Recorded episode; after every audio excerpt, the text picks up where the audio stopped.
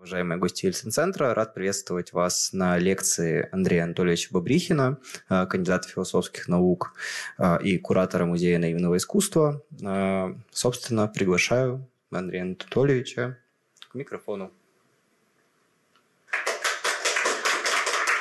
Спасибо большое. В Ельцин-центре я выступаю уже не первый раз, но всегда некоторую сложность представляет понимание аудитории, зачем и какая аудитория пришла и зачем она пришла. А, то есть я буду говорить, как бы отталкиваясь от своего опыта, предполагаю, что тема вам интересна. Конечно, я надеюсь на э, дискуссию, вопросы. Конечно, я надеюсь, э, что мой критический подход не сильно вас обескуражит и обидит, когда я буду говорить о том, как интеллигенция сформировала концепт русского народа и русской народной культуры. Потому что некоторые вещи могут показаться спорными. Я на это и рассчитываю. Э, два слова о себе.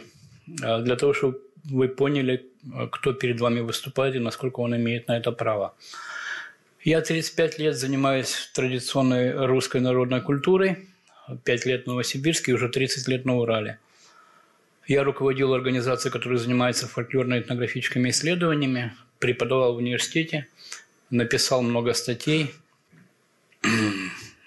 Ну и диссертацию я защитил тоже по некоторым дискурсам и концептам русской народной культуры. А, ну, в общем-то, лекцию можно было бы назвать о том, как власть и элита – интеллектуалы конструируют и создали, по сути дела, русский народ и русскую народную культуру. Вначале я хотел бы тезисно пересказать вам несколько э, пассажей из своей статьи 15-летней давности. Э, не, некоторые вещи я просто перескажу, некоторые процитирую.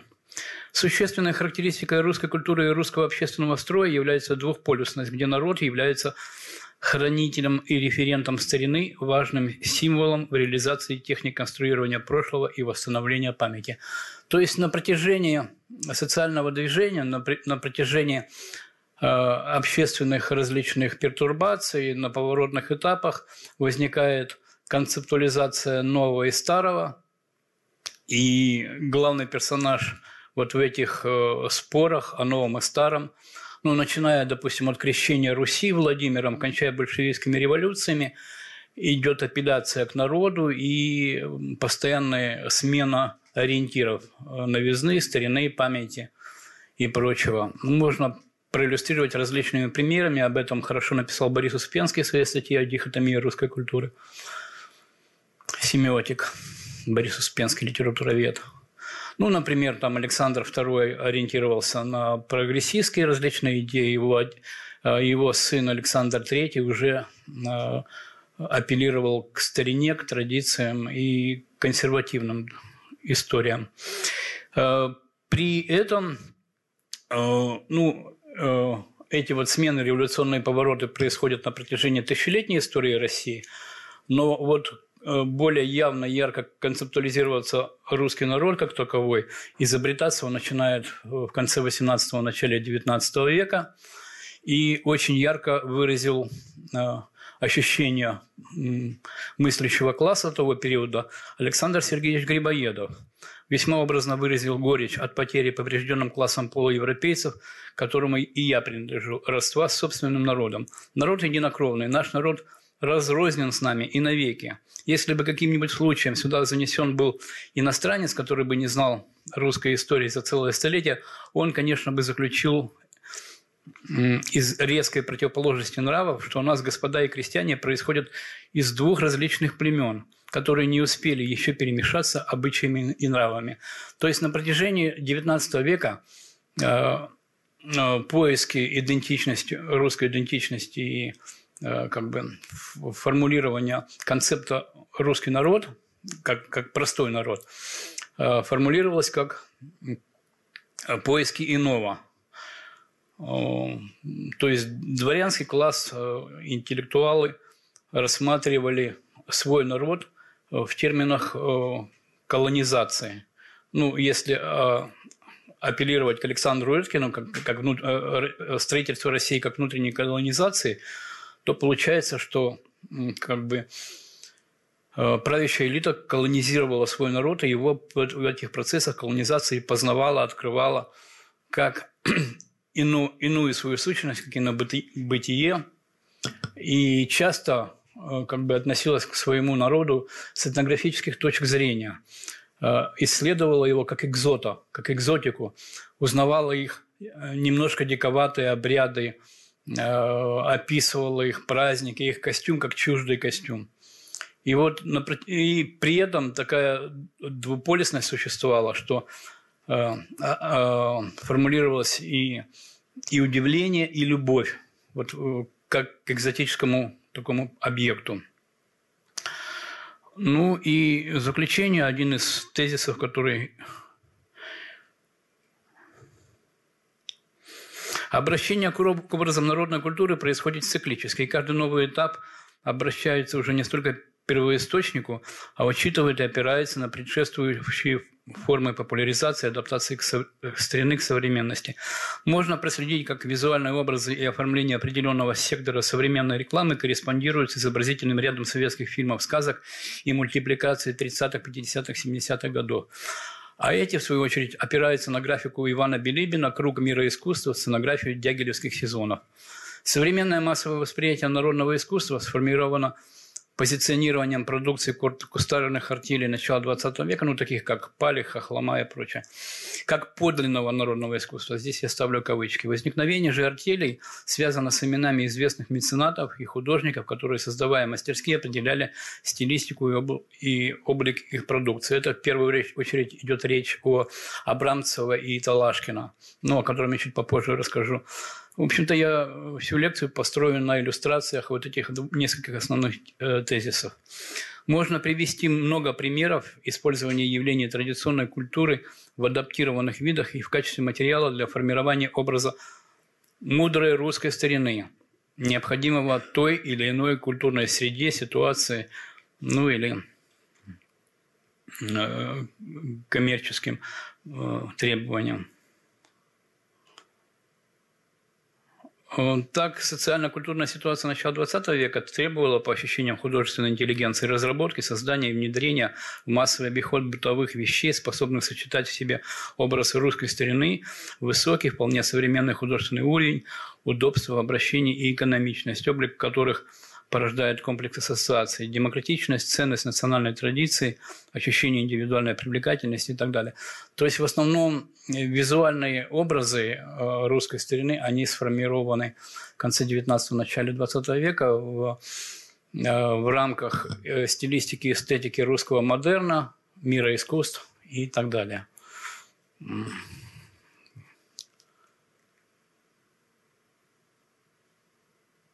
Тут говорят, запаздывать будет, да? А, почему нам так мила старина? Почему а, порой в некоторых домах, ну, об этом я даже в конце расскажу, а, я здесь отталкиваюсь от французского философа и психоаналитика Жана Бодрияра, который э, в книге «Система вещей» описывает даже на французских примерах, почему люди тащат со свалок там, не знаю, туеса, лапти, прялки, иконы и какие-нибудь старые кресла. И вот почему предметы по использованные, поюзанные, как сейчас говорят, они привлекают какой-то своей эм, э, наивностью, при этом подлинностью. Ну и Жан Бодрияр это объясняет, и объясняет достаточно хорошо. Я не буду цитировать, приводить э, так, у меня тут не листается. Я буду поворачивать все время головой. А, ну, во-первых, э, старинная вещь – это вещь, э, которую пользовали, которая несет на себе следы использования и, следовательно, завершенности, значит, совершенности, надежности и так далее – он использует психоаналитические э, концепции и говорит о том, что подлинность исходит от отца.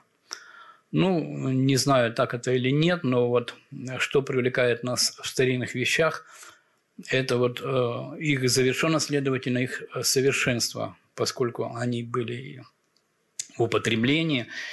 И э, есть такой как бы эстетический, э, эстетическое такое явление, оно еще не описано, как, например, у японцев. У японцев есть эстетические принципы, это ваби и саби, и монона аваре, когда японец сознательно ищет в окружении вещи старинные, обаяние старины, обаяние использованные вещи. Например, керамика кинцуги – это керамика такая восстановленная, где видны следы склеек. То есть это такая старинная вещь, которая была разбита, но восстановлена. И вот в японской эстетике это а, активно использовано. И вот э, мне больше, конечно, нравится Мононо Авара. Это такая печальная наслаждение э, старинной вещью, э, такая грусть, которую я периодически встречаю и в домах э, российской интеллигенции, и в старых советских фильмах 60-х годов. Недавно специально пересматривал, когда показывается, допустим, квартира реставратора икон, и у него там туеса, прялки, лапти висят. Вот такое собирательство русской старины, и об этом хорошо написал Владимир Солухин в своей повести э, «Черные доски» про это было явление очень характерное для 60-х годов 20 века, когда русская интеллигенция в поисках подлинности, когда им немножко обрыдло такое советское, не, советская неискренность, они отправились в деревни записывать фольклор, собирать лапти, прялки и тащили это все в свои хрущевки. И это видно и по советским оттепельным фильмам. То есть вот такой фрагмент вот этой эстетики, такая деревенщина, которая пришла э, в городские дома и э, олицетворяет вот эту вот милость, э, то, что нам мило, милы старые предметы, старинные вещи – ну, есть в дизайне некоторые такие эстетические принципы, почему, допустим, англичане не выбрасывают кресло, которое протерто локтями бабушки. Вот, вот здесь это работает. И поэтому вот обаяние старины – это действенный принцип эстетический и культурный. И к этому у меня никаких претензий нет. Это определенная эстетическая установка на поиск э, вещей старинных, вещей использованных, вещей, которые э, несут на себе обаяние природных материалов, деревянных, берестяных, там, лойково-плетенных и так далее. Э, медь патинированная – это нормальный, позитивный как бы посыл, эстетический посыл, который имеет право на существование.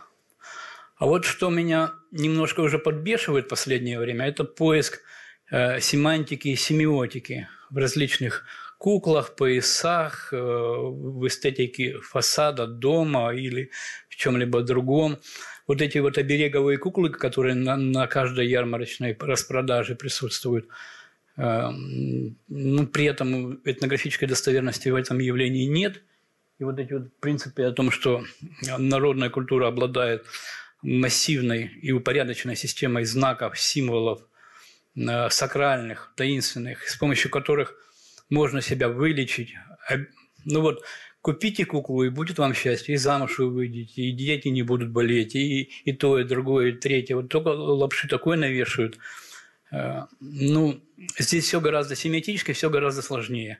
Как работает знак – как, допустим, образ Солнца в каком-нибудь верхнем палеолите впечатывается в сознание человека, и потом он воплощается в их в орнаментах поясов и так далее, это гораздо более непростой, непрямолинейный путь, чем можно представить, повесил ты эту куклу-зерновушку, и у тебя все дети выздоровели сразу.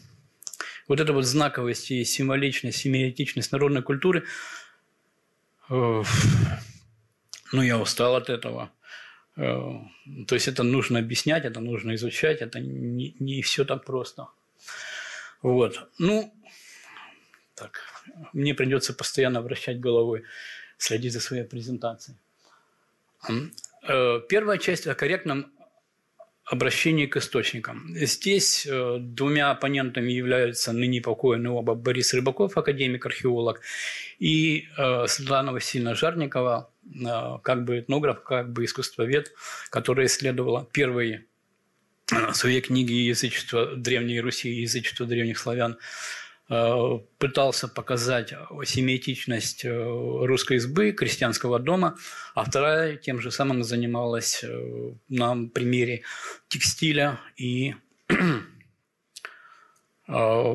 народного костюма.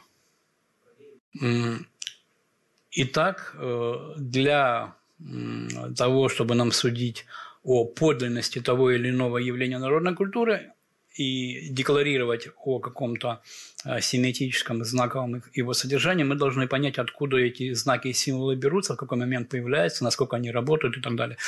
Борис Рыбаков э, на примере архитектуры русского севера э, раскрывает целую семиотическую систему, где вот, вот это изображение – это такая гиперсемиотика, это такой терем, уже современная архитектура, но его заказчики, исполнители, они думали вот насытить э, декор этого дома такой предельно избыточной семиэтической такой знаковыми вещами, но как бы об эстетических ценностях и семиотических ценностях, конечно, здесь очень-очень можно спорить. Образцом для этого, для реконструкции Рыбакова и последующей э, современной эстетики деревянного строительства является Э, северно-русский комплекс, в частности, архитектура э, заповедника в Кижах и вообще э, район Архангельская, бывшая Ланецкая губерния, ныне это Карелия, Вологодская область и так далее. Ну вот смотрите, интерпретируются и как бы семиотически расшифровываются некооторые знаки и символы на наличниках. Вода, солнце, небо – Дальше рассматриваются э, элементы фасада, в частности, причелины. Это такие э, доски узорные над... Так, нету здесь стрелки. Э, под свесом крыши и вот эти вот э, элементы декора рассматриваются как семитически значимые символы воды, неба, грома, громовержца, перуна, ерилы и прочие вещи. Даже в Нижней Синичихе эти элементы привнесены. Но если вы поедете в Синичиху, и вам будут рассказывать о том, что это исконно-посконные, кстати, вы знаете, что такое посконный и сермяжный? То, что я вынес в заглавие. Когда это возникло, ну, об этом я, может быть, в качестве анекдота потом расскажу. Так вот, этот декор в Нижней Синичихе, в усадьбе Нижнесиничихинского музея-заповедника, попросил принести, привнести в декор Иван Данилович Самойлов, которого позавчера исполнилось сто лет со дня рождения, создателя Нижнесиничихинского музея, который сейчас носит его имя.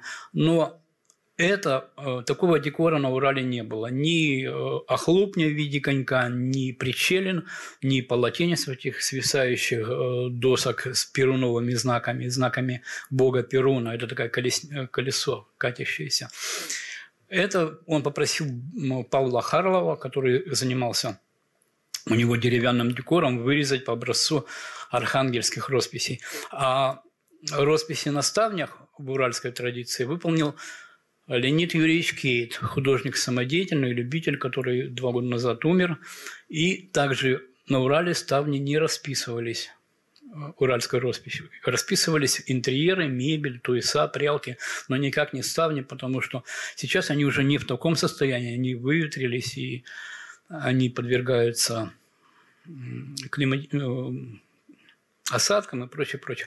А вот э, дома в Вельском районе – это действительно это их декор. И вот отсюда пошло все в учебники и школьные предметы, где детям рассказывают о предельной семиотичности русской народной культуре. Э, при этом это э, весь усадебный комплекс под одной двухскатной крышей, э, из лиственницы коньковый брус наверху, причеленный, все как положено, ставни, взвоз справа, по которому телеги с лошадьми въезжают в усадьбу.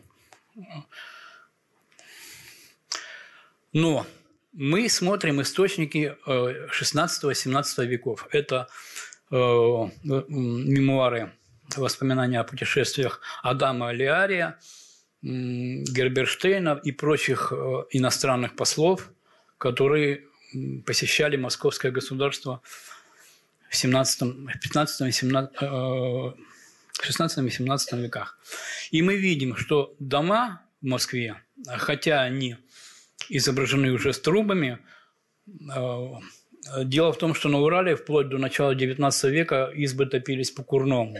Печи были без дымоходов, и окна не были, не были косящатые, то есть окна со ставнями, раскрывающимися, с большим количеством стекла. Стекла в христианском быту почти не было, и поэтому окна были волоковые, вот как здесь изображены. То есть одно бревно превращается, вырезается, затягивается слюдой или бычьим пузырем и превращается в окно. Не было таких распашных с большим количеством стекла. И главное, мы не видим ни причелин, ни наличников, никакого любого декора на этих избах. Их не было. А, другой лист э, э, этого издания Адама Алиария – это приезд свадьбы – то есть невеста едет в этом воске на санях, на санях, потому что ни асфальта, ни булыжника, никакой другой твердой мостовой не было. По грязи ездили и зимой. Ну, как бы есть три агрегатных состояния уральской э, почвы. Грязь и грязь засохло и прочее. Ну вот в Руси, на Руси свадебные поезда ездили вот на санях. Но не в этом дело. Мы видим здесь волоковые окна, никаких ставен, никаких косящатых. Почему называются окна косящатые? Они в профиле этот брус, он имеет такую прямоугольную трапецию, как бы наискось, и он загоняется. Ну, здесь нужно, для того, чтобы говорить о семиотике, нужно иметь некоторые плотницкие навыки для того, чтобы это, об этом рассуждать. «Гуляние на Лисей горе» – картина Ивана Худоярова, которая висит в Нижнетагильском музее. И если внимательно оглядеться в домишке, который есть на фоне, мы также не увидим вот этого сакрального, семиотически обозначенного декора. Э, юг России, Город Саратов, Нижнее Поволжье. Также этого нет. Если внимательно глядеться, мы этого всего не увидим. Картина, которая недавно экспонировалась в нашем музее, судя по женскому костюму, это где-то Тульская, может быть, Белгородская область, это юг Центральной России. Но костюмы атрибутируем и переносимся на облик. Это типичный сюжет, который часто в лубках использовали, такая уличная пляска, э, балалаечник, гармошек не было. Ну, где-то картина 18 века – и э, в декоре этого из 18 века мы видим типичные строительные приемы, которые э, использовались, но никаких наличников, причелин и э, прочего нет. Село Ключи, Пермская губерния. Прекрасная, уникальная э, роспись на стене. Это вообще великолепное явление, о котором никто практически не знает. Это Суксунский район, там в этом доме в конце XVIII века жили иконописцы, которые украшали иконами храм. А в благодарность э, к, людей, к людям, пустившим их на постой, они вот трехметровую фреску оставили на стене. Это действительно фреска. И здесь есть копия, она хранится в Краеведческом музее Перми. Называется осенние работы крестьян. Здесь э, такая брейгелевская сцена. Люди занимаются хозяйством, там э, снопы сгребают и так далее. Но изображены несколько усадеб также без, э, без какого-либо декора. И так можно сказать о том, что вот это вот изобретение достаточно позднее. Ему примерно 200 лет. Никакой языческой старины вот в этом декоре нет. Откуда оно возникло? После того, как Петр прорубил э, окно сначала через Архангельск, потом через Балтику, но в основном это архангельские мужики, герои Бориса Шергина, которые активно сотрудничали, торговали. И даже в Архангельске была шведская слобода, торговали с Норвегией, с Грумантом, то есть там Шпицберген или земля Франца Иосифа. То есть они через северные пути активно взаимодействовали э, с Северной Германией, э, с Норвегией и Швецией. И в результате появилось в России столярное мастерство. До этого времени э, все дома рубились топором. И говорят, что если там дом без гвоздя и так далее, дома рубились топором. Я прекрасно знаю, как это делается. Сруб делается топором и достаточно и окна вырубаются, но топором не сделать вот этих причелин, наличников и резного ажурного орнамента. И поэтому доказательство этому сплошь немецкие термины и инструментов. Лобзик, вот с помощью которых вырезают вот эти вот кружевные орнаменты причелин, на самом деле лаубзаге. Это немецкое слово лаубзаге. Форточка – это форчен. Филенка, ну вот здесь нет обычных таких деревянных, но вот филенка – это такая рама, внутри которой, ну вот в двери, не знаю, э, это фулинг, это наполнение. То есть для того, что до сих пор вы можете встретить в русских избах двери сделаны из трех тяжеленных толстенных досок. Три доски собираются там на, на, на планку, на рейку, на шпонку, и огромная тяжелая дверь. Немецкая дверь – это обвязка рамная, внутри наполнение из э, тонких досок. И вот это вот филенка называется. То есть она полностью изменила и облик мебели, и облик дверей. И э, вот это вот э, шухлядка, которую некоторые знают это слово, некоторые, как выяснилось недавно, не знают. Это э, такой ящик, который э, вынимается из комода или из тумбочки. Э, Шурблады. Ну и, короче, вот все термины и инструментарий и вообще технология пришла в Россию в конце XVIII века с, э, с немецкими торговцами и немецкими мастерами, которые помогали строить Петровский флот и привнесли всю эту столярную историю на территорию России. И вот это вот Архангельский, Вологодский, Русский север, украшенный древними языческими символами, это изобретение конца XVIII – начала XIX века. Интересную семантику находят в архитектуре южной части России. Это юг Поволжья от Нижнего Новгорода вплоть до Царицына Волгограда. А, там на лобовых досках встречаются мифологические персонажи. Русалки и прочее. Ну, тут вообще интересная история.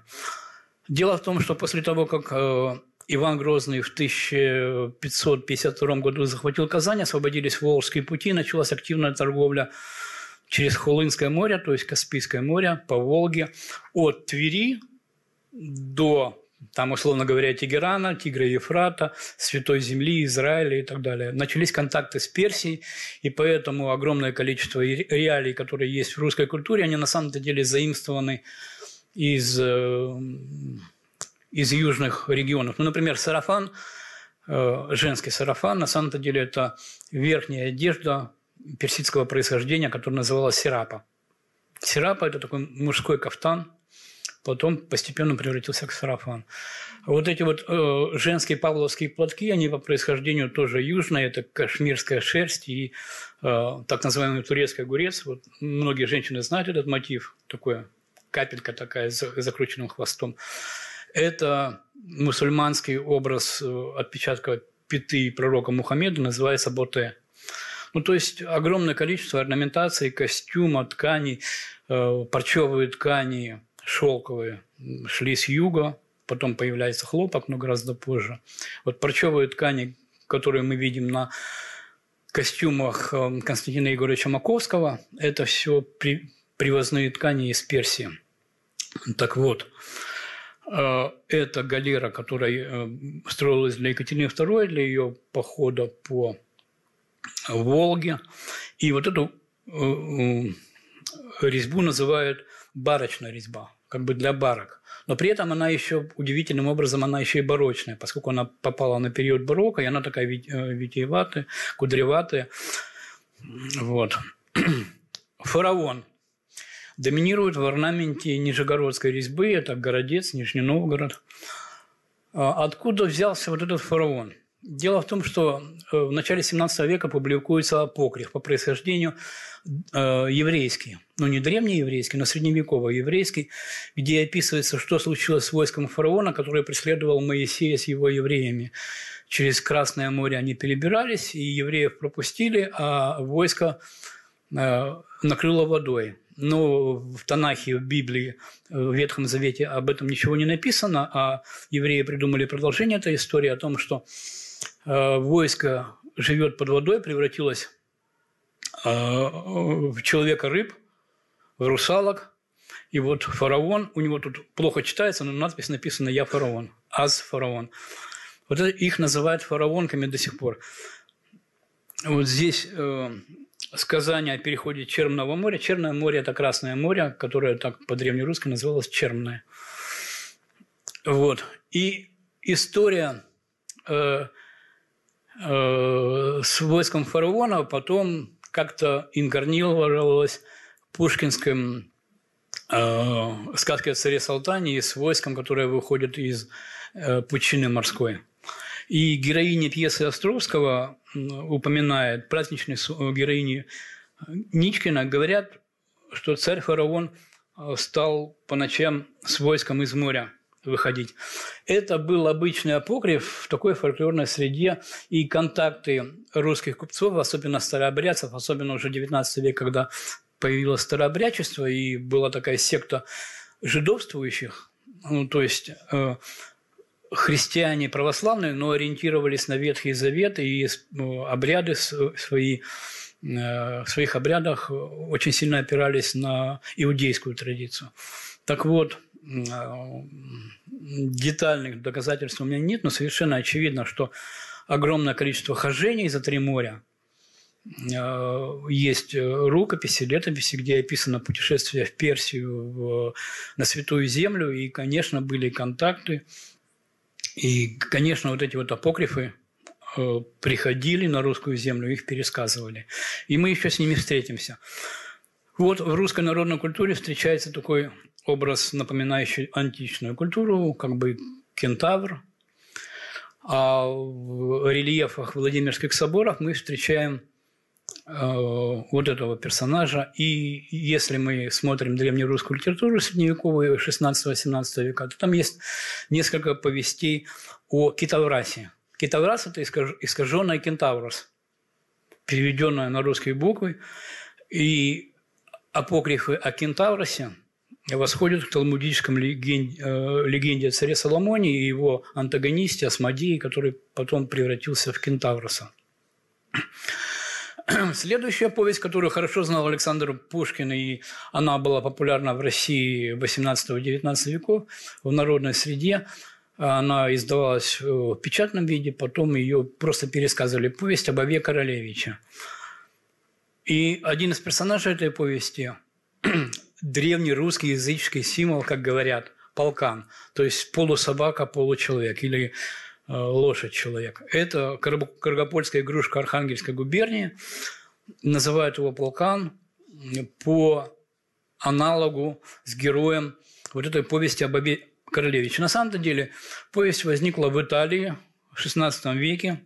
Полкан – это итальянский персонаж по названием Пуликане и является персонажем вот этой этой истории, которая имеет итальянское происхождение, потом она попадает э, в город Вильна, это была тогда столица Великого Литовского княжества, потом это была Речь Посполита, и потом она очень интегрировалась в Россию, большое количество э, земель э, Польши Литвы оказались при Екатерине частью русского государства, и вот различные этносы, различные эпосы попали в русскую культуру.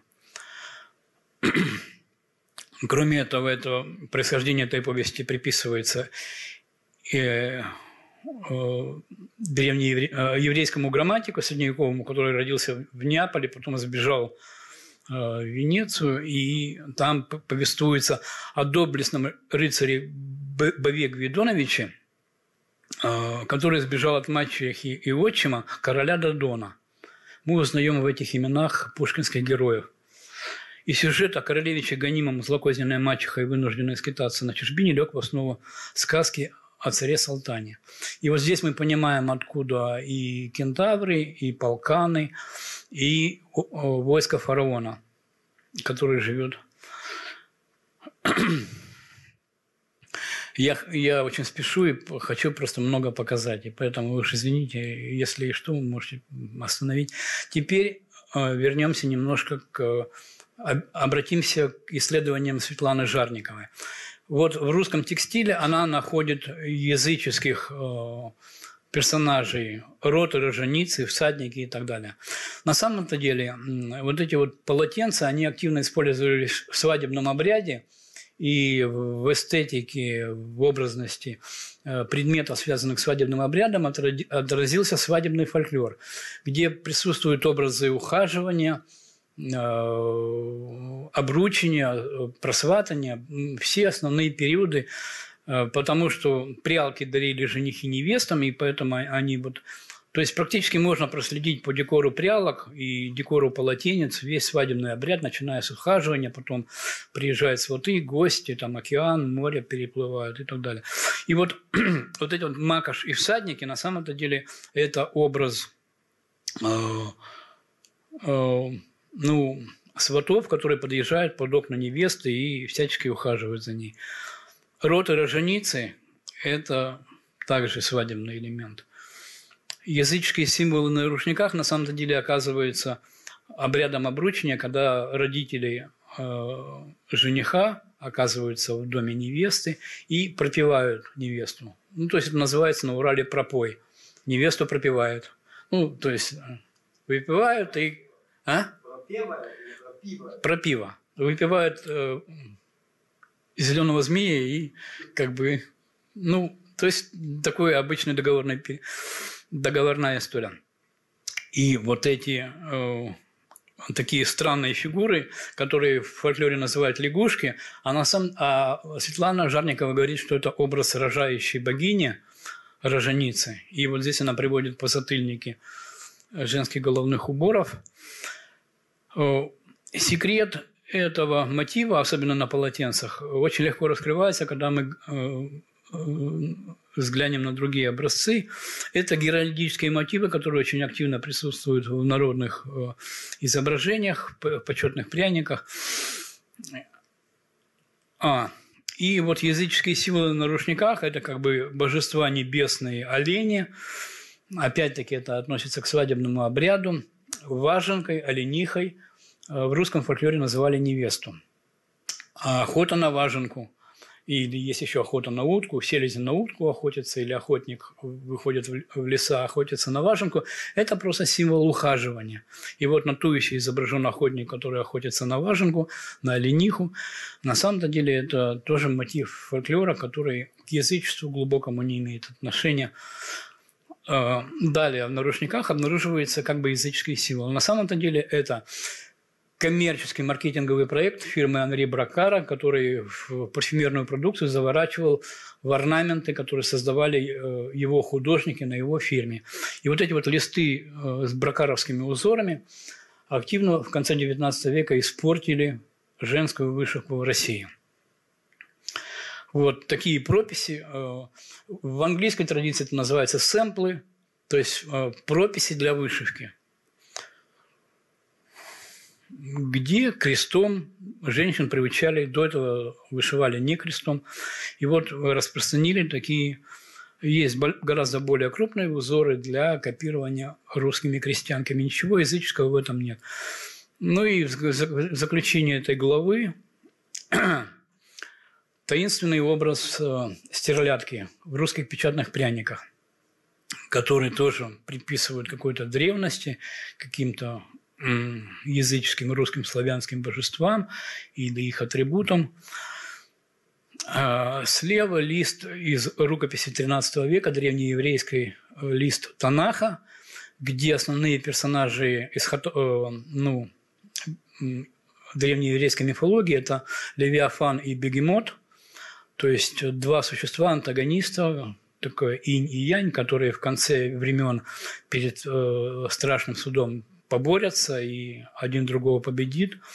И вот его звали Лев, Левиафан от древнееврейского Левиатан, скрученный святой, свитой. И во многих еврейских синагогах э, потолок обвивается вот этим, этой рыбой. Ну, я бы мог, конечно, гораздо больше примеров привести, но пойдем вперед. Вторая часть. Всего у меня семь. Так что я буду торопиться. А, конец XVIII века. Большое количество русской интеллигенции отправляется в Германию учиться в немецких университетах. А, ну, еще с петровских времен, но именно в конце XVIII века расцветает так называемый э, немецкий романтизм. Это Гердер, Шеллинг, братья Грим, э, Гёте и прочее. Они разрабатывали идею фольксгейста, то есть народного духа, якобы, ну вот идея, которая потом проклюнулась и в России, якобы народ несет истину, э, мудрость и простоту, и на самом-то деле вот э, сказки, которые записывали братья Гримм, и э, эпос, и фольклор, которые существуют у германского народа, на самом-то деле это остатки, пережитки древнего, древней мифологической системы, и у немцев были такие же боги, сравнимые с античностью, и они по образцу античности создали как бы пантеон немецких богов.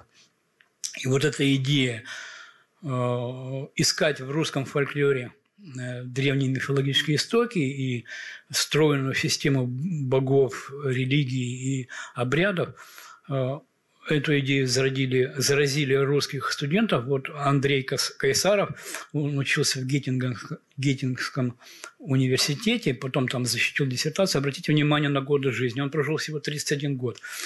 В возрасте 22 лет он защитил диссертацию в Геттингском университете и опубликовал книгу в русском переводе она называется «Мифология славянская и российская». Потом она уже очень популярна была в 90-е годы, где под одной обложкой были э, его труды Григория Глинки, э, его сподвижника старшего, и Бориса Рыбакова, уже нашего современника. И там раскрывались по фольклорным песням, по припевкам там «Дидладо» или «Овсень», э, Кайсаров доказывал о том, что это имена древнерусских богов. Ну, там э, девочки на вечерке поют «Люли Дули», и Кайсаров говорит «Люли» – это древний языческий бог. И вот так вся эта книга была. Вот. Но, тем не менее, они э, э, были провозвестниками мифологической школы в русской, в русской этнографии, в русском фольклоре, который потом возглавил Федор Буслаев. И в русской мифологической школе основной э, теоретической концепцией является поиски в русском фольклоре древних мифологических истоков, образов богов, божеств и э, календарных обрядов как, как символа там, борьбы богов и прочее, прочее. Вот, но это пришлось на Александровскую эпоху. Кайсаров погиб в 1813 году, молодым, но уже сотворившим очень много. 1613 году была война с Наполеоном. Вот там, там он и погиб.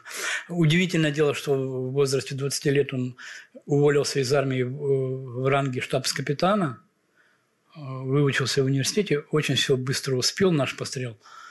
Вот, и э, стать офицером, ну, это как бы капитан нынешних войск, и написать, защитить диссертацию, написать такую книгу. Вот. И еще преподавал в Дербском университете. Дербт – это нынешний Тарту, который был основан Александром Первым. То есть ведущий университет по семиотике, мифологии в нынешней. Там Юрий Михайлович Лотман работал. Вот. То есть он был профессором Дербского университета, первым, который преподавал на русском языке. Вот, наступают Николаевские времена, и э, в некотором отношении эти времена были такие немножко э, пришибленные, придавленные, прибитые. И исследователи и ученые, в частности Иван Снегирев, Иван Забелин и ряд других, э, в этот период, ну, странный для публикации, для международных контактов, что делать людям как бы в эпоху застоя, они работают стол. В этот период было собрано огромное количество русского фольклора, который потом был интерпретирован. До сих пор эти публикации является важнейшим источником. Ну, кстати, вот Ивана Снегирева я часто привожу в качестве примера такого явления, когда говорят, вот наступает Масленица, первый день заигрыш, и второй э, лакомка, третий к теще на блины и так далее, и так далее. Все это туфта полная, это было записано в одной лишь какой-то деревне, совершенно случайно, ничего такого похожего нет. Но это если начнется масленица, и вам начнут напоминать о том, что заигрыш, лакомка и тещины блины, вот, это было опубликовано только в одном месте, с Снегиревым, но так или иначе. Вот э, ряд персонажей, Иван Забелин, э, собрали сказания русского народа, описание быта и так далее. Но вот особенность Ивана Забелина в том, что он в основном изучал э, до Петровский царский двор. То есть э, двор, быт, э, одежду очень хорошо визуализировал. Двор Алексея Михайловича. Он очень подробно описал. Потом Алексей Константинович Толстой напишет «Князь Серебряный», где этот же период описывается. То есть в сознании э, русской, так условно говоря, интеллигенции, интеллектуального слоя, образы периода Александра э, Алексея Михайловича, отца Петра I, до Петровские образы, они стали такой концептуальной моделью для описания русского общества, и потом это очень хорошо отразится в картинах Константина Маковского. То есть э, Забелин, он визуализировал эпоху до Петровскую. До Петровская Русь, которая в определенный период, э, во времена царствования Александра III, считалась таким эталоном, где э, примерно в одних и тех же костюмах ходили и бояре, и цари, и крестьяне, то есть сарафан, кокошник, все эти... Вот. Это такое для славянофилов, которые возникли вот в этой же среде русского неоромантизма, э, русского романтизма, как бы немецкого извода, для славянофилов это был образец и идеал русской старины. Ну вот в качестве э, визуальных образов здесь нужно упомянуть э, очень интересного человека, Дмитрий Александрович Рабинский. Обычно о нем ни фольклористы и этнографы не упоминают. Он при этом был сподвижником Александра II и э, одним из создателей судебной реформы – такой очень демократической, очень либеральной середины 60-х годов XIX века. И был собирателем древних гравюр, э, которые впоследствии назвали лубком. Он собрал огромную коллекцию ну, энциклопедического уровня и исследовал, публиковал вот, в нескольких томах под названием «Русские народные картинки», которые очень много говорят и о фольклоре, и об эпосе, и о нравах, и об этике русского народа. Ну и в заключение этого ряда Владимир Яковлевич Проб, он не относится к мифологической школе, человек совсем другого периода, но он э, сработал на э, вот эту вот, э, идею нахождения в русском фольклоре древней обрядовой ритуальной основы, древней мифологической основы. Он объяснял истоки волшебной сказки в племенных обрядах инициации, то есть посвящения мальчика в мужчину. И он это очень хорошо сделал, и проб считается одним из предтечей течения структурализма в русской лингвистике и фольклористике. Вот под влиянием вот этих всех находок и идей э, в конце XIX века рождается э, русский стиль э, в эстетике, в архитектуре, в прикладном искусстве. И он рождается где-то в 80-е, 90-е годы XIX века в двух центрах, которые объединили вокруг себя профессиональных художников. Это Талашкина, Смоленская область, которым заведовала Мария Клаудиевна Тенишева, и Абрамцева, где основным как бы, художественным руководителем была Елена Поленова. Вот. А Абрамцева принадлежала э, Саве Морозову. Вот. И здесь э, усилиями самих художниц э, Тенишевой и Поленовой, усилиями их друзей Васнецова, Билибина, Рериха, Врубеля. Создается русский, русский дизайн, русский стиль, русская эстетика. Ну, если вы вспомните иллюстрации Билибина, ну, о котором чуть попозже речь, или иллюстрации Врубеля, там, э, к сказке о царе Салтане, царевна Лебедь. Вот русская стилистика Рериха с его дубками и э, русской, русской серии. Вот. Мария Клавдиевна Тинишева была сама художницей и создавала эмалевые панно. Э, Прессюпорт – это такая вот панно над дверью э, на тему Святого Георгия Победоносца. У нее была прекрасная коллекция наличников и прочей бытовой утвари. По эскизу Рейха она делала, ну, вот как бы по мотивам э, сказки о царе Салтане «Заморские гости», э, панно в технике горячей эмали. А Брямцево – это не главная усадьба, это один из таких декоративных домиков. Главная усадьба в стиле классицизма выполнена. И вот Елена Дмитриевна Поленова делает такие иллюстрации к сказкам. Они немножко... Ну, то есть она создает вот такие русскую теремную эстетику, не теремную, а эстетику теремов. Вот, с высоким шатровым таким а, скатом крыши. Э, потом это эстетика реализуется в большом количестве каменной архитектуры. И Федор Шехт или, допустим, Екатеринбургский вокзал старый в такой же стилистике, вот как бы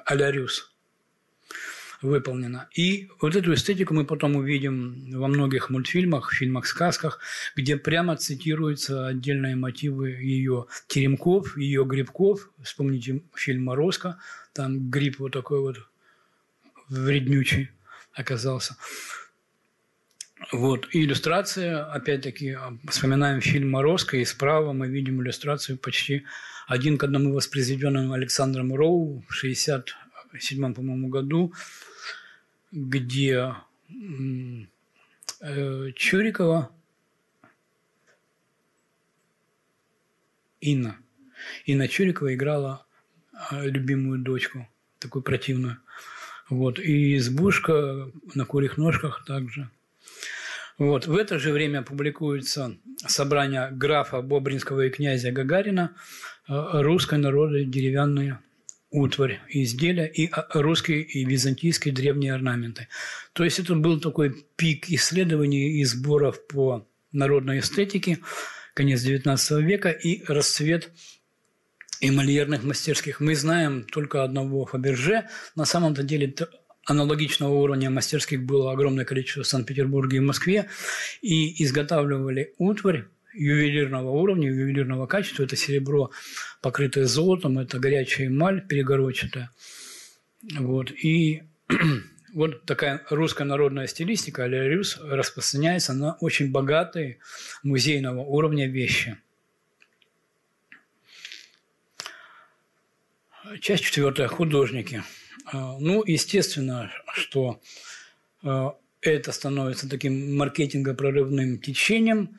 Впоследствии с, в русской стилистике Дягилев выйдет на парижский, на мировой уровень, а, привнеся русскую эстетику и сделав русское модным. Теперь мы не очень не скоро вернемся к этому состоянию, когда русское будет модным. Вот. Ну, Дягилев это сделал, потом это сделали русские космонавты и русские солдаты во второй половине 20 века.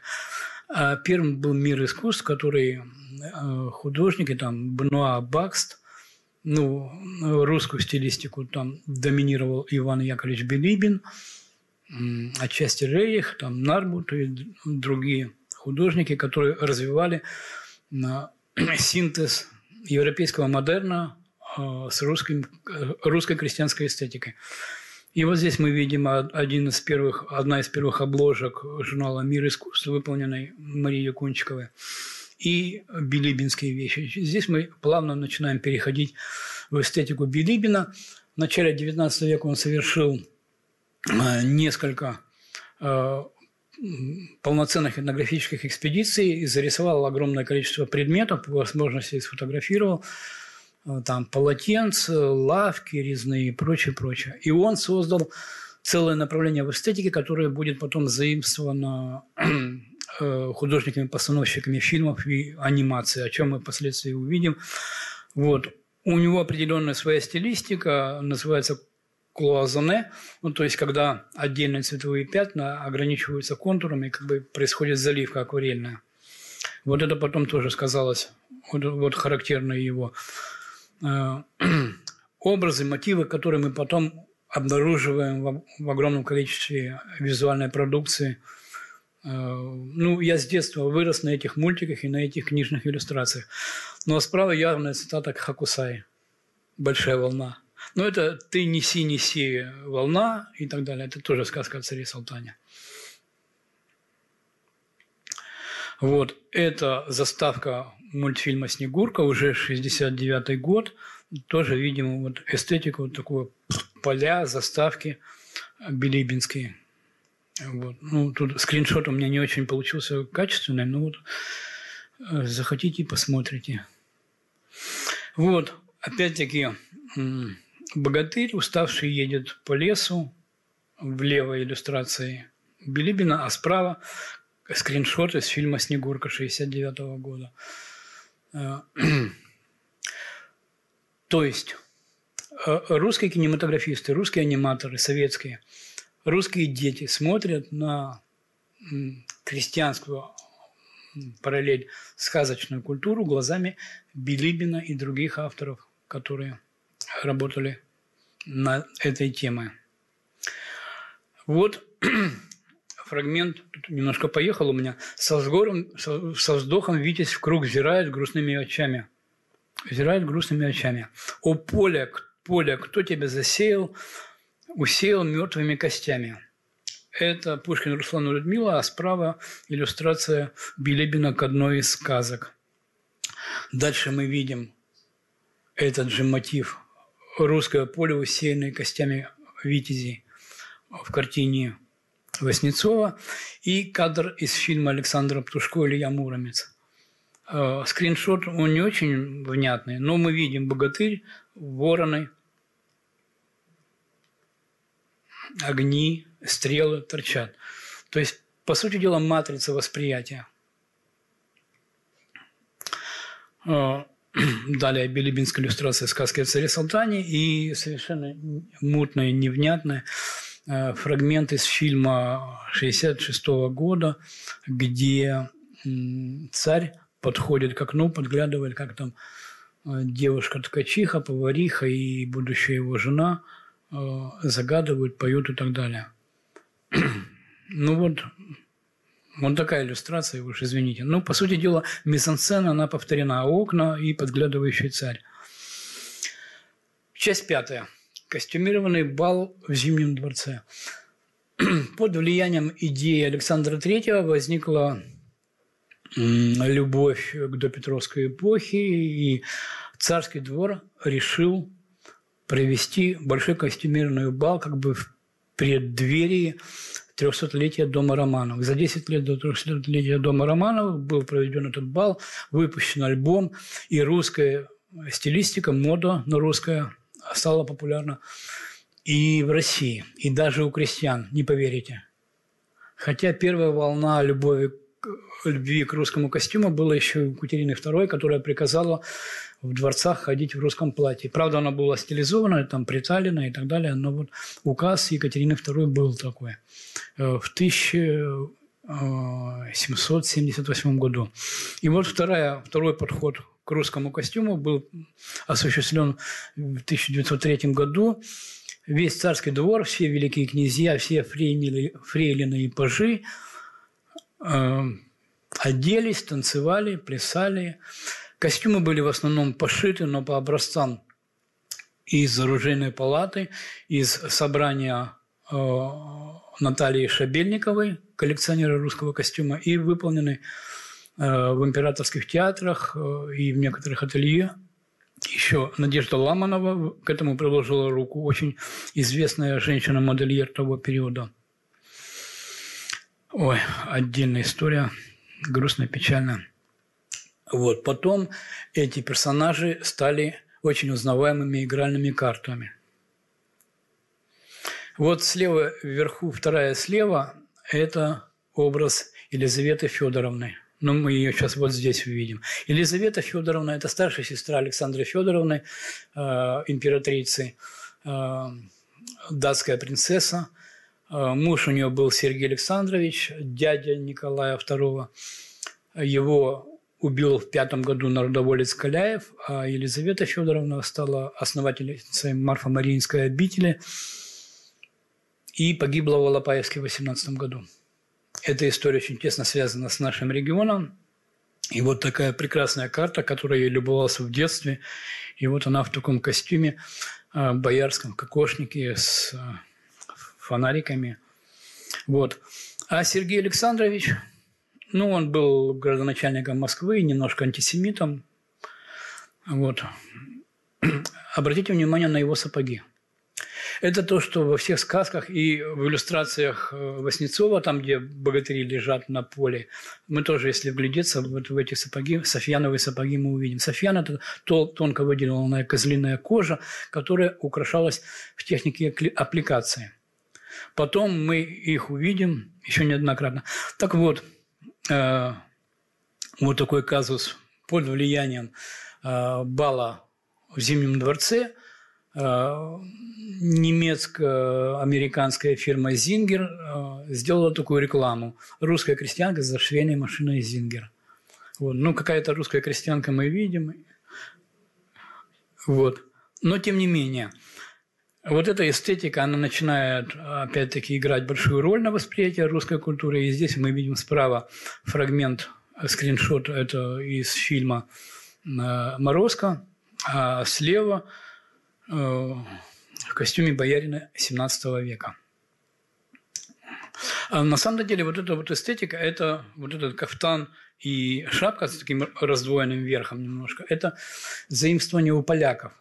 Это шляхтицкий костюм, который, естественно, после смутного времени перешел э, к русским. И вот эта вот изогнутая сабля – это не, не мусульманский, не исламский, какой-то там арабский Э, если вспомните фильм «Тринадцатый воин», как он переделывал скандинавский меч под свой, это вот сабля польская изобретение. Ну, это так, кстати.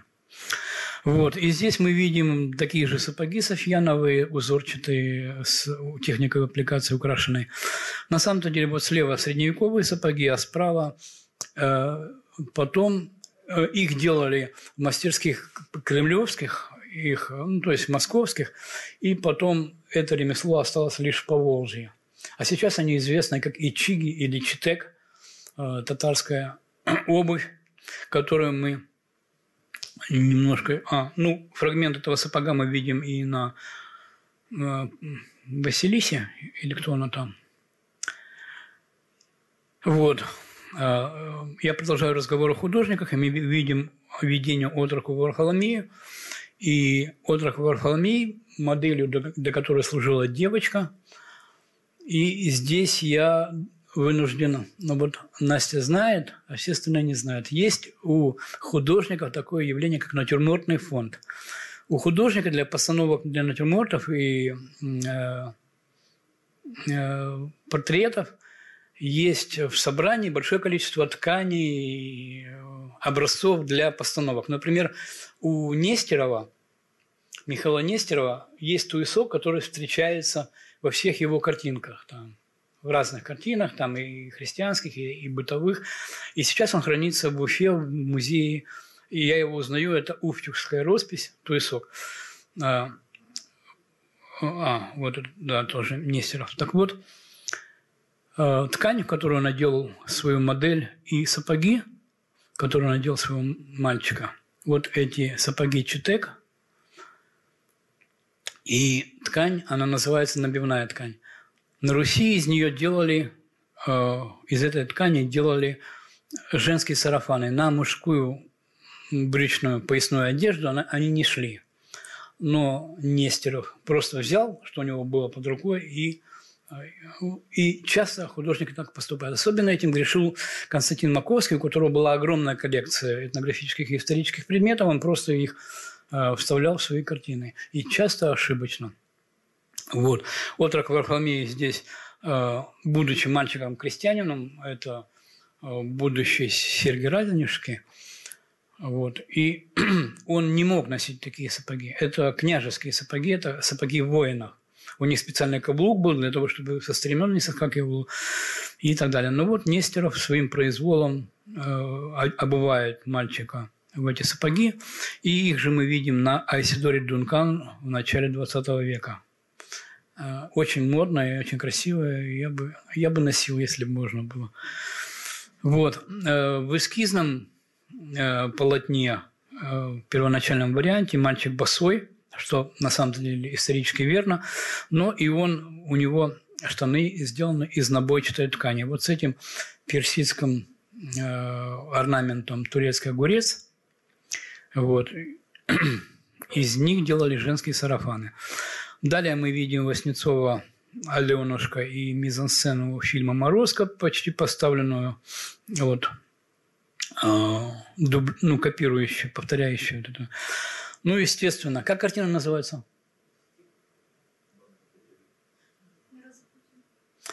Не, не «Три богатыря», точно. Вот есть песня такая, есть картина «Три богатыря», так это ошибочная песня. Картина называется «Богатыри». Вот. А есть фильм Илья Муринс, где эта раскладка повторяется очень много раз. То есть кинематографисты и иллюстраторы детских сказок, книжек э, смотрят на реальности глазами художников. Сначала это изобретает Васнецов, эту мизансцену, потом повторяет Авилов уже в советское время, это самая известная его картина, и потом в фильме Илья Муромец эту мизансцену повторяем. А наш земляк, ваш земляк Алексей Корзухин – Э, крестьянской девочкой в лесу. Фильм «Морозко» эту, историю повторяет. Многие вещи, конечно, делались сознательно. Так вот, в русской художественной стилистике в конце XIX века она делится на две части. Одна, э, очень поощряемая Владимиром Стасовым, критиком искусствоведа, Э, держится такой этнографической достоверности, рисует тяжелый быт. Это такое демократическое э, движение э, русских художников. Тяжелый быт русских крестьян. Вот. Вторая часть, такое историческое направление, она рисует приукрашенный такой социальный образ русской старины. Так вот, через некоторых художников это пришло, прошло прямо пополам через них. Вот Алексей Корзухин, который родился и вырос на Урале – Э, рисует несколько картин, посвященных э, быту русских крестьян. Возвращение из города, ну, такое не, не, непритязательное жилище, бабка с каткой, самовар, все как положено. Рисует он картину «Девичник» уже работая в Петербургской академии художеств. Там, естественно, был свой натюрмортный фонд. Там были и рязанские паневы, и театральные костюмы из Мариинского театра – и русские северные кокошники и так далее. И вот здесь все, что у него было, он напихал в эту картину. Вот женщина с метлой на переднем плане – это явно театрально-сценический костюм, приталенный, бархатный. Слева женщина в душегрее и сарафане, ну и в кокошнике молодухе, хотя явно она уже молодая была, не молодая. Вот. А справа женщина с ведром, колотящая ведро. Она в южно-русском паневном комплексе. У нее такая клетчатая юбка на, на бедрах. А, на фоне женщины в кокошниках разных регионах, регионов. И баня, как бы баня с высоким, с острым углом шатровой крыши, а, двухскатной крыши. Ну, если вы увидите фотографии бань, уже даже начала 20 века. Это очень тупая крыша. Э, это связано и с тем, что нужно э, там и сбережение воздуха и так далее. Ну, не строили бани вот с таким высоким э, верхом. Об этом еще, может быть, немножко разговор попозже будет о, об эстетике островерхих таких деревянных срубных жилищ. Ну вот несколько картин передвижников, в частности, таким хорошим бытописателем был Богданов Бельский. Э, он очень достоверно изображал э, русский быт. И э, один из моих любимых героев Константин Егорович Маковский, у которого была великолепная коллекция русской этнографии исторического костюма, исторических тканей. И вот он пишет образ южно-русской деревни, абсолютно достоверные костюмы, женские паневные комплексы, лапти, все как положено. И вот он изображает боярский свадебный пир, а, боярыню за прялкой.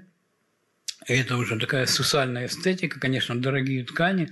Художественно это, конечно, очень выгодно, и художественно это очень сложно писать. Э, цветотональные соотношения на шелках, на, жемчугах. Это блики, рефлексы, это очень сложно. И это э, такая художественная задача, но не историческая, недостоверная. И вот картина Маковского «Светочные гадания», где он совершает, несмотря на некоторую эстетическую такую привлекательность, таинственность светочного вечера, он совершает большое количество этнографических нарушений. Здесь, во-первых, при святках не, не присутствуют, при святочных гаданиях не присутствуют взрослые женщины, старухи, а здесь их две. Одна вот спит на лавке, другая как бы командует действием. И э, головные уборы совершенно разных регионов. Это Вятский э, Моршень и Архангельская девичья повязка. Вот они здесь в этнографическом варианте – вот это разные регионы, не пересекающиеся торговым путем. А вот как выглядит настоящее девичье гадание на святке на лубочной картине. Это два рода гаданий, индивидуальное и коллективное. В коллективном здесь и куры ищут зерно, ну, ряд фольклорных моментов, о которых я могу попозже рассказать, если будет интересно. Это коллекция э, Маковского перед распродажей. Все по этой фотографии видно, что у него как бы все на свете топор и космический корабль. То есть э, коллекция не систематизирована, не атрибутирована, и это видно по не, не только по экспозиции его, это на аукционе по каталогу, где было просто перечислено кокошник, сарафан, ни, ни региона, ничего. Вот это страница из его каталога. Такие же у него получились и картины – пестрые, насыщенные, яркие, богатые, но дающие э, превратное представление о народной культуре. Теперь кинематограф. Но здесь кинематограф будет пересекаться с, э, с живописью. Э, до 30-х годов русская народная культура советской власти была абсолютно неинтересна. Они ее всячески уничтожали, достаточно почитать труды Троцкого, Ленина, их крестьянская культура не интересовала, но потом, когда нужно было, поняли, что как таковой пролетарская культура к тому времени еще не сложилась, э, Ленину пришлось не по душе конструктивизм и авангард, они как-то вынуждены были к этому обратиться. Мы не сможем видео посмотреть? Не-не-не, ничего листать не надо. Ну, ладно. Я там покажу пару слайдов. А потом... Итак, э, в начале, э, на заре советского кинематографа сняли несколько фильмов сказок. Фильм «Сказка» как бы действие свое имеет в русской деревне. И вот даже Василиса Прекрасная э, там стреляет, там в лягушку, ну, вот эта вот вся, вся история. Это все в избе в подворье. Итак, антуражем интерьером, архитектурой и костюмами были русские крестьянские вещи, несмотря на то, что ситуация сказочная. И вот здесь еще раз мы называем, находим вот это смещение о том, что русская крестьянская культура, она как бы перемешивается с образами сказок. А сказки иллюстрируются как бы этнографическими, вот Билибина взять, этнографическими костюмами и так далее. Для нас это совершенно естественно. Все эти царевны, принцессы, Василисы, прекрасные Иванушки и Емели, они имеют крестьянский облик – Хотя здесь может быть какое-то логическое противоречие. Так вот, один из первых фильмов «Василиса Прекрасная». Василиса изображается в нормальной такой поликовой рубахе с вышивкой на плечах. А, Иванушка тоже. И изба у них такая крестьянская, деревянная, срубная. Но вот венец, э, девичий венец, который у нее на голове, он повтор... заимствован и повторяется на, в убранстве императрицы. И вот эти совпадения, на самом деле, конечно, это немножко недостоверная история. А, ну вот, что интересно, а, русская крестьянская культура мало интересовала советскую власть. И в документальных и художественных фильмах э, реально она практически не попадает. Хотя вот в этих первых двух фильмах фильмах эм, э, «По щучьему велению» и «Василиса Прекрасная», по сути дела, ничего художникам делать не нужно было. Они немножко приукрасили, исказив, но вот люди практически в крестьянских костюмах и избы практически достоверны.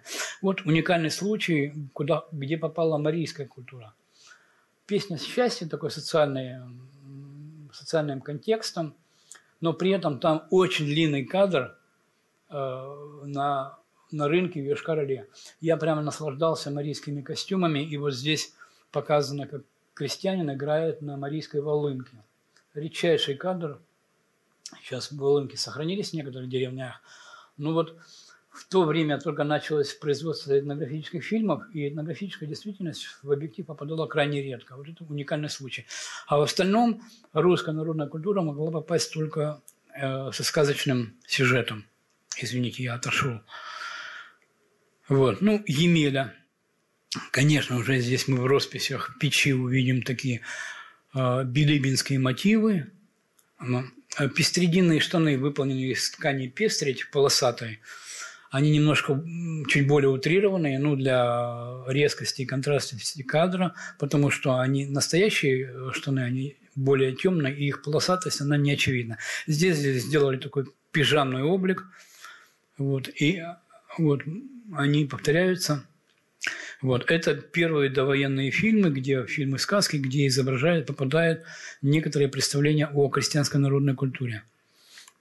Вот. И Емеля выходит за водой с натуральным коромыслом и так далее. То есть этнографически ничего выдумывать не, не нужно было, потому что крестьянская реальность была под боком.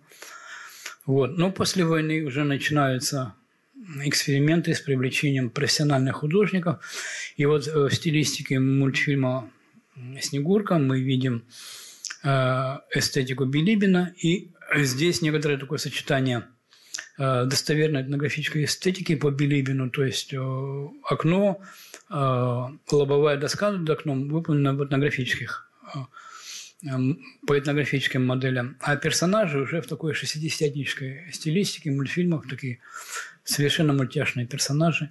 И вот эти мультяшные персонажи живут в этнографическом достоверном доме. А, фильм «Морозко». Вот здесь разговор о крышах. Дело в том, что на русском севере, в бедных деревнях у бедных крестьян избы были полуземлянками. Она врубалась в землю, потом ставились два-три венца, вот, и изба была полноценная изба в человеческий рост, но сидевшая в земле. А для хозяйственных нужд, для хранения сена использовался чердак. И вот только в таких домах были э, крыши с высоким скатом.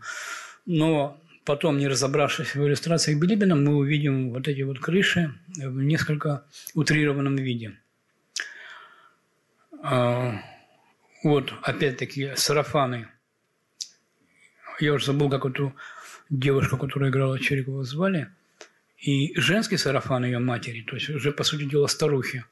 По идее, они должны были бы уже быть э, белыми, выцветшими, без орнамента. Девичий сарафан может быть ярким, а э, женщина, вышедшая из фертильного возраста, он уже бледный. Вот, но тут явно заимствование влияния Билибина – вот, конечно, такие красивые картинки грех не повторить. Это сказка «Финист ясный сокол». И девушки вот в таких уже кинематографических сарафанах, которые мы увидим в огромном количестве мультиков и фильмов впоследствии. Но вот здесь э, такое горе горькое, которое мы потом увидим на различных фольклорных концертах у Кадышева и Бабкина и прочее а попса не с тем числа вот, выступать в таких вот э, маскарадных костюмах. Э, фильм «Илья Муромец», и здесь архитектура также выполнена э, по билибинской стилистике, и мы здесь, ну, хороший этнограф здесь увидит э, самцовую крышу, где а передние торцовые стены строились из бревен до самого верха. То есть, начиная там э, с уровня крыши, э, длина бревен укорачивалась. Это более архаичный такой момент. Не знаю, сознательно ли ее воспроизвели. и э, жена Илья Муромца, прекрасная актриса Мышкова. Вот. И э, э, костюмы выполнены по эскизам как бы, как бы эскизом Андрея Рябушкина, известного бытописателя до Петровской Руси, известной его картины э, «Свадебный поезд» в Москве и другие картины из московского быта. Вот он нарисовал такой образ Ильи Муромца, который потом воспроизвели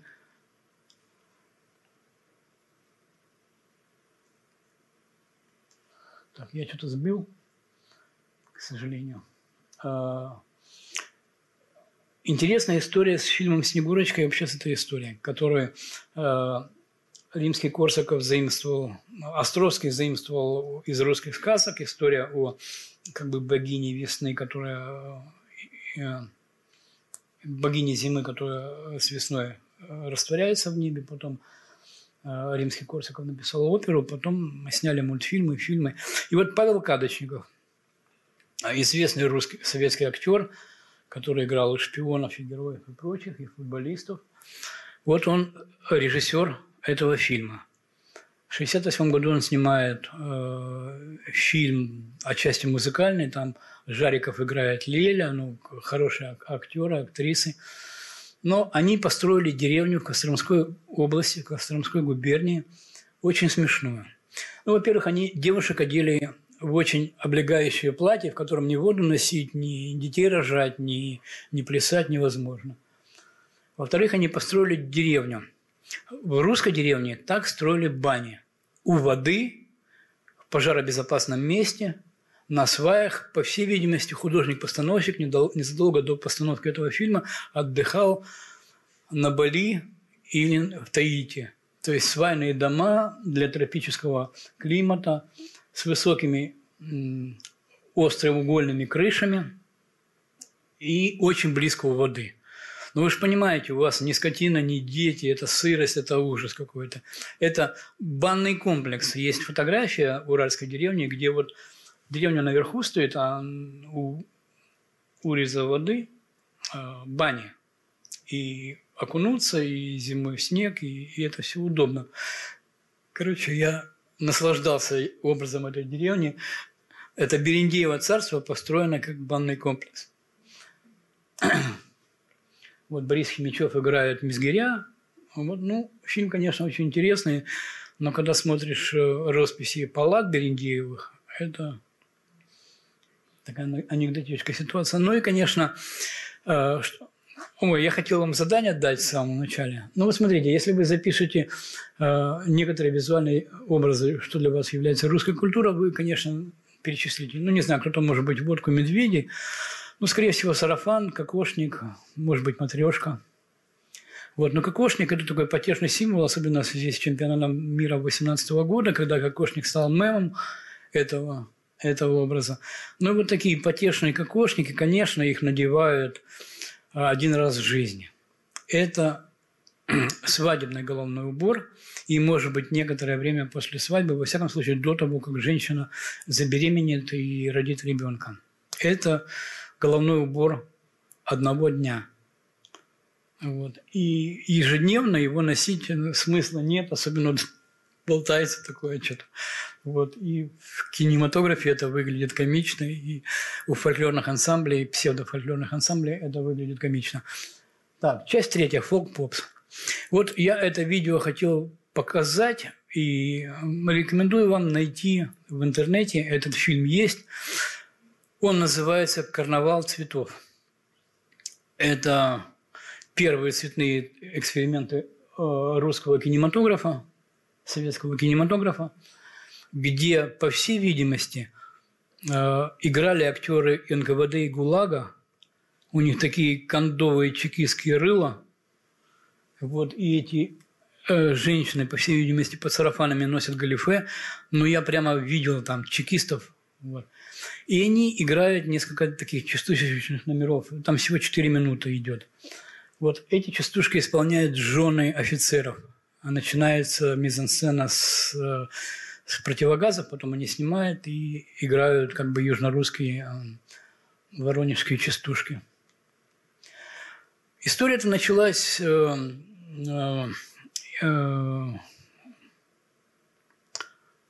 Митрофана Пятницкого, который в 1910 году, и это было поветрие очень большого масштаба, когда в города стали привозить народных исполнителей. Тогда привезли исполнителей северных былин из Архангельска, и этих женщин и мужчин возили вплоть до 30-х годов, показывали. Митрофан Пятницкий собрал а, в Воронежской области, на своей родине, крестьян, которые возил по городам, они пели совершенно в своих костюмах, совершенно со своими инструментами, никакой сценической обработки, и в течение 10-15 лет радовали зрителей Российской империи, потом раннего Советской России, вот своей аутентичностью. Вот для нас это ключевое слово аутентичность. Потом они начинают выстраиваться, появляются совершенно чудный, э, чуждые инструменты, как баян. Баян, он лишает исполнителя голоса. Баян всю мелодику забирает на себя. Баян – это не инструмент сопровождения, а инструмент замещения всей музыкальной части. Вот. Гармошки строятся уже по академическому образцу. Мы вспомним еще ансамбль русских народных инструментов Андреева, который, где перестроили э, балалайки под скрипки, потом бас-балалайки под альты и прочее. То есть это уже полностью перенастройка музыкального строя под академический. Вот хор Пятницкий уже современный. Мы видим имитацию там хохолмской росписи, пародию на сарафаны, акробатику и гимнастику на сцене. Это уже академический хор, это экспортный вариант, он нужен для того, чтобы показать культуру русского ну, как бы подвиг Дягилева хотели повторить.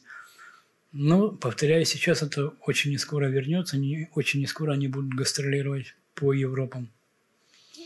Хор «Березка» появляется во второй половине э, после войны. Это такая геометрия и пластика на сцене. Девушки изображали различные акробатические фигуры и геометрические фигуры. Вот основное достижение хора Пятницкого – это был вот такой ой, э, ансамбля «Березка» это был такой ход, когда движение ног как бы не было видно. Они идут вот такими матрешками. Вот. Ну и в, в конце концов они уходят в чистую геометрию и делают нам такие фигуры. То есть с помощью пластики тела они изображают различную акробатику.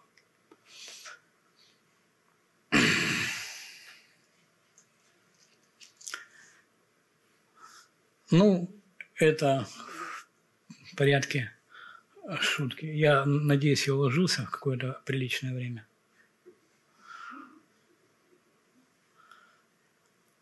Тут у меня еще есть много других картинок. А, вы их обрезали?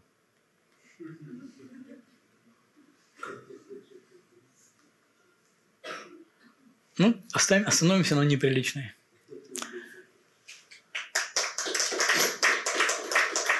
Ну, я много чего навалил, но примерно понятно, что э, конструирование образов в русской культуре проходит сначала в позитивном плане в XIX веке, потом уже в некотором кичевом варианте уже в XX веке, вплоть до, вплоть до э, советских всяких извращений, такие как вот первое обращение советской культуре к крестьянской эстетике, это был вот этот порнографический фильм «Карнавал цветов», чекистский такой.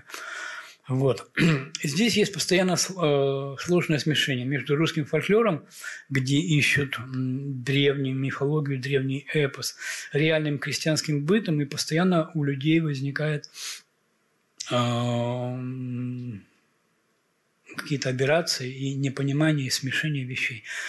Э, с уральской русской народной культуры еще сложнее, потому что здесь очень сильно порылся Павел Петрович Бажов и наворотил такого, особенно его последователи, кинематографисты и художники, которые изображают Данилу Мастера, который по мраморной вазе бьет долотом, молотком и так далее. На самом-то деле мраморная мозаика – это тонкая ювелирная вещь, когда тонкие пластинки мрамора наклеивают на яшмовую основу и так далее. И вот как бы с Бажовщиной очень все еще хуже. Вот, но это отдельная тема, я как-нибудь могу об этом рассказать. Так вот, есть некоторое смешение, в результате которого, а потом еще в современном патриотическом обществе детям это втюхивают в школах и приучают их любить русскую культуру на недостойных образцах, да еще недостойными способами. Силком, через колено. И, и потом еще идут вот эти сценические. Сейчас День народов Среднего Урала прошел. Когда мы придумывали этот праздник в апреле, в апреле года при Роселе, который был приурочен к дню рождения какому-то там дню, связанному с Роселем, а потом, когда перенесли и сделали единый выборный день, его приурочили к единому выборному дню. И День народов Урала превратился в предвыборное мероприятие для губернатора. Он ходит со всеми диаспорами, его там везде угощают. Межнациональные проблемы никуда не ушли, а они блинами, пирогами и сушеными грибами хотят потушить все эти межнациональные проблемы. Неправильно это. Вот. Ну и там всю вот эту вот показуху, всю эту оберточную фантиковую эстетику мы там можем все увидеть. Вот. То есть э, мне обидно за народную культуру, которую я 35 лет искренне и честно изучал, собирал, комплектовал, формировал фильмы, книги, снимал, писал. Вот. И то, что с ними делают и в школах, и на массовых праздниках, и в рекламной продукции. То есть это такое проституирование на народной культуре. Примерно понятно?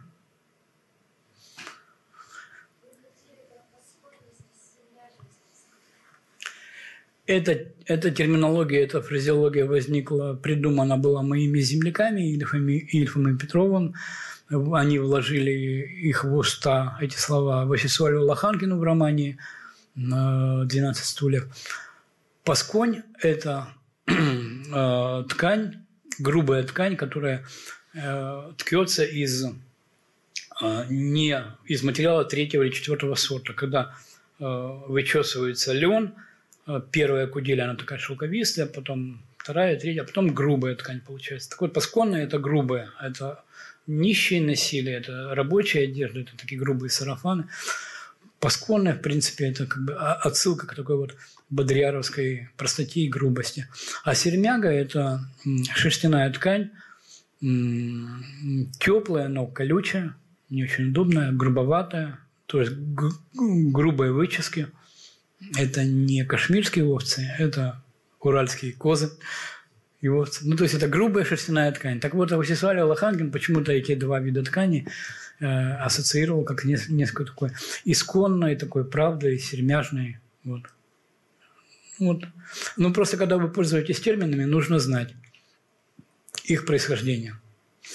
С терминами я люблю работать. Например, в русском языке, особенно в последнее время, очень много появилось криминальных терминов, которые по происхождению из идиша из еврейского языка.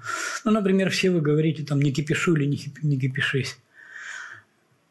Это еврейский воровской термин, когда э, мужика ставят на бабки, который зашел к проститутке, а э, хипа – это невеста, по, на идише.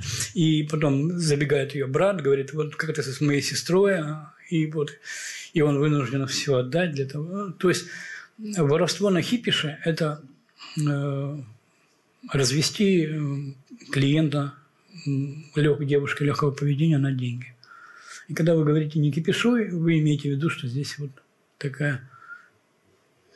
Ну и огромное количество таких э, терминов. Например, когда мне доказывают, что Бажов – уральский писатель, я в его лексике нахожу огромное количество – криминальных э, воровских терминов. Ну, например, он говорит, что там тот или иной мастер, он фартовый.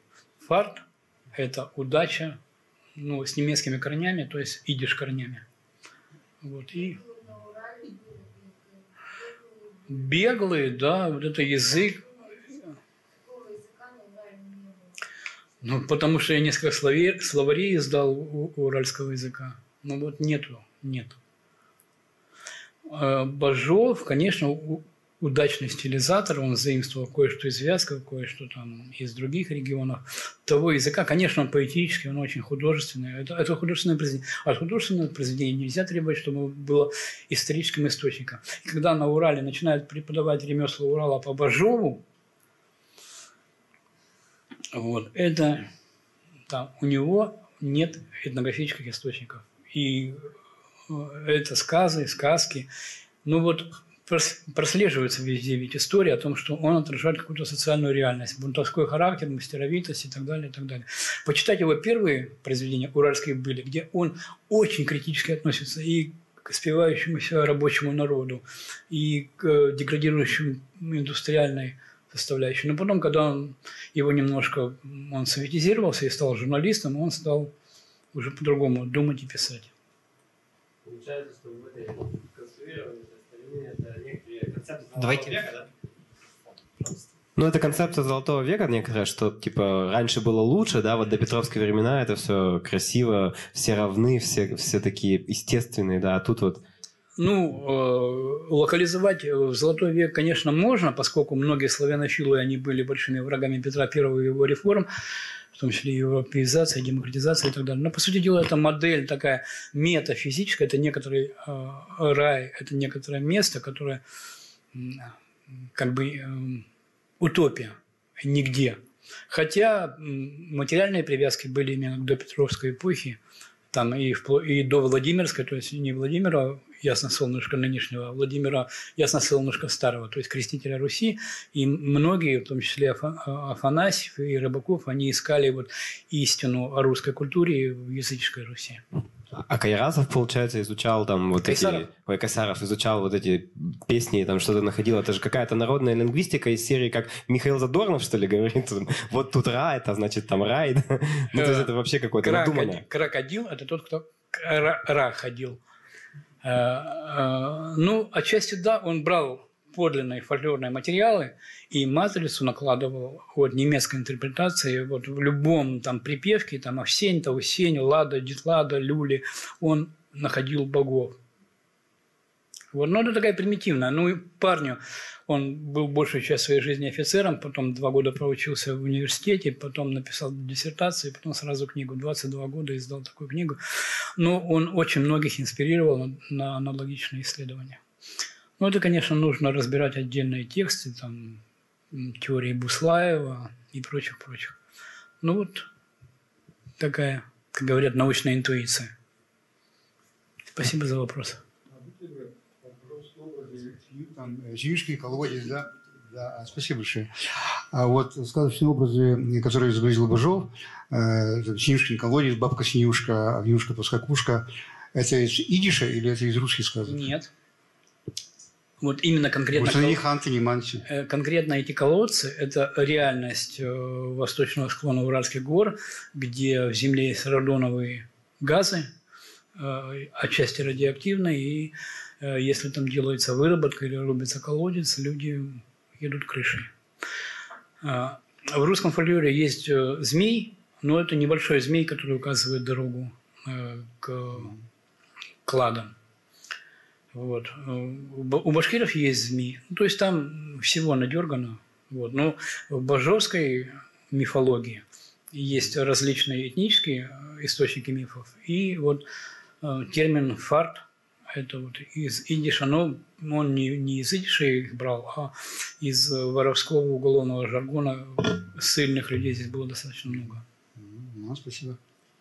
Если у кого-то еще есть вопросы, поднимайте руку. Вопрос, ага. А, ну, то есть вот получается, что в русской культуре очень много заимствований, да? Да, одну главную вещь я хотел сказать. Э, представляется о том, что вот от язычества до от язычества до современной русской культуры идет одна река.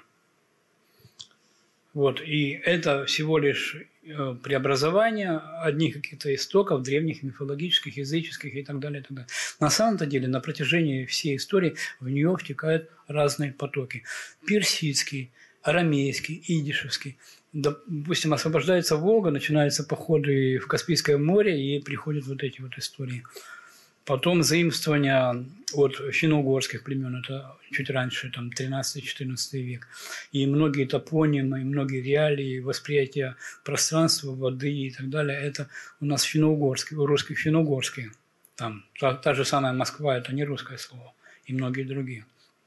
Вот. Потом тюркские заимствования. Потом, когда завоевали Казанское ханство, казани, которые не хотели играть э, с русскими. Они воевали, их вырезали. А большое количество татар крестилось и было в царском дворе. И свои реалии материальной духовной культуры они принесли.